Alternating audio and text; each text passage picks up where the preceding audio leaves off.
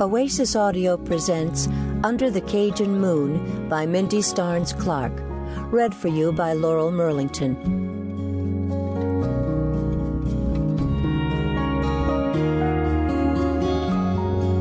One.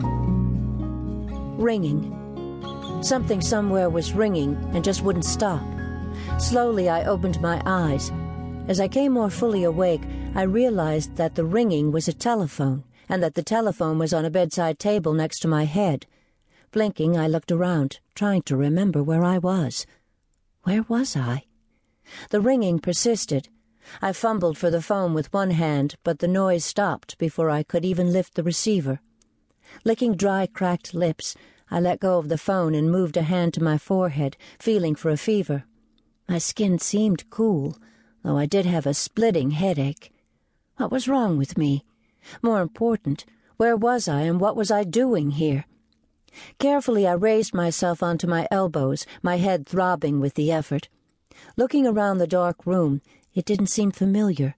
To my right, judging by a thin rectangle of light, was a window covered by heavy drapes.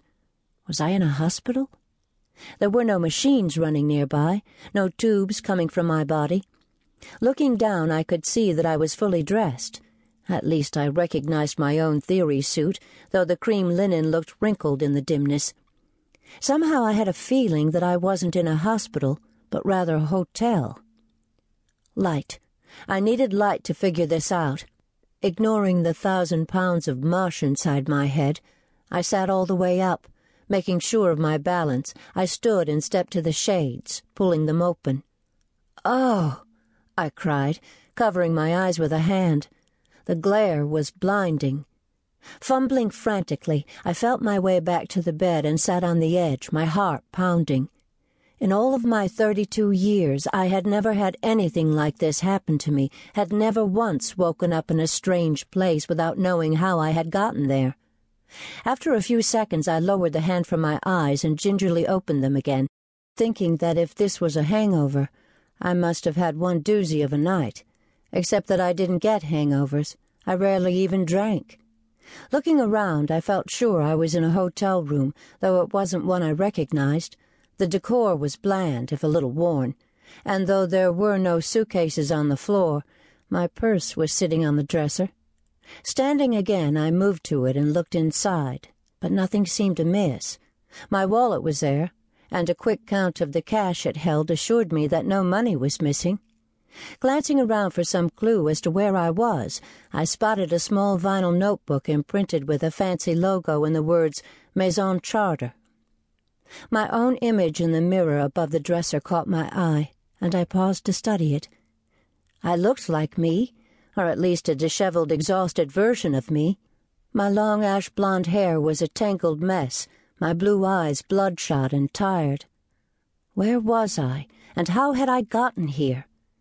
Moving again toward the window, I placed my hands on the glass and looked out. I was on the first floor, and judging by the unique architecture outside, I was in New Orleans, the city of my youth. I wasn't familiar with this particular hotel, but given the name, it was probably on Chartres Street in the French Quarter. The French Quarter. Vague memories of yesterday began edging their way into my brain. My mother's phone call, my father's injury, my frantic flight from Chicago to New Orleans. From the airport, at my mother's insistence, I had driven to our family restaurant in the French Quarter to meet with my parents' lawyer and handle some paperwork before going to the hospital to see my father. I remember that much.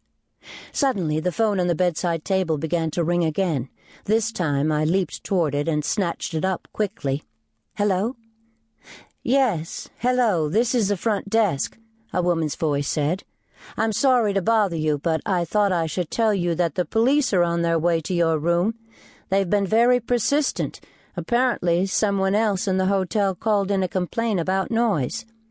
Noise? What noise? The only noise I had heard was the ringing of the phone. I wanted to ask if the woman knew how I had gotten here, but before I could even form a coherent question in my mind, there was a pounding at the door. I quickly concluded the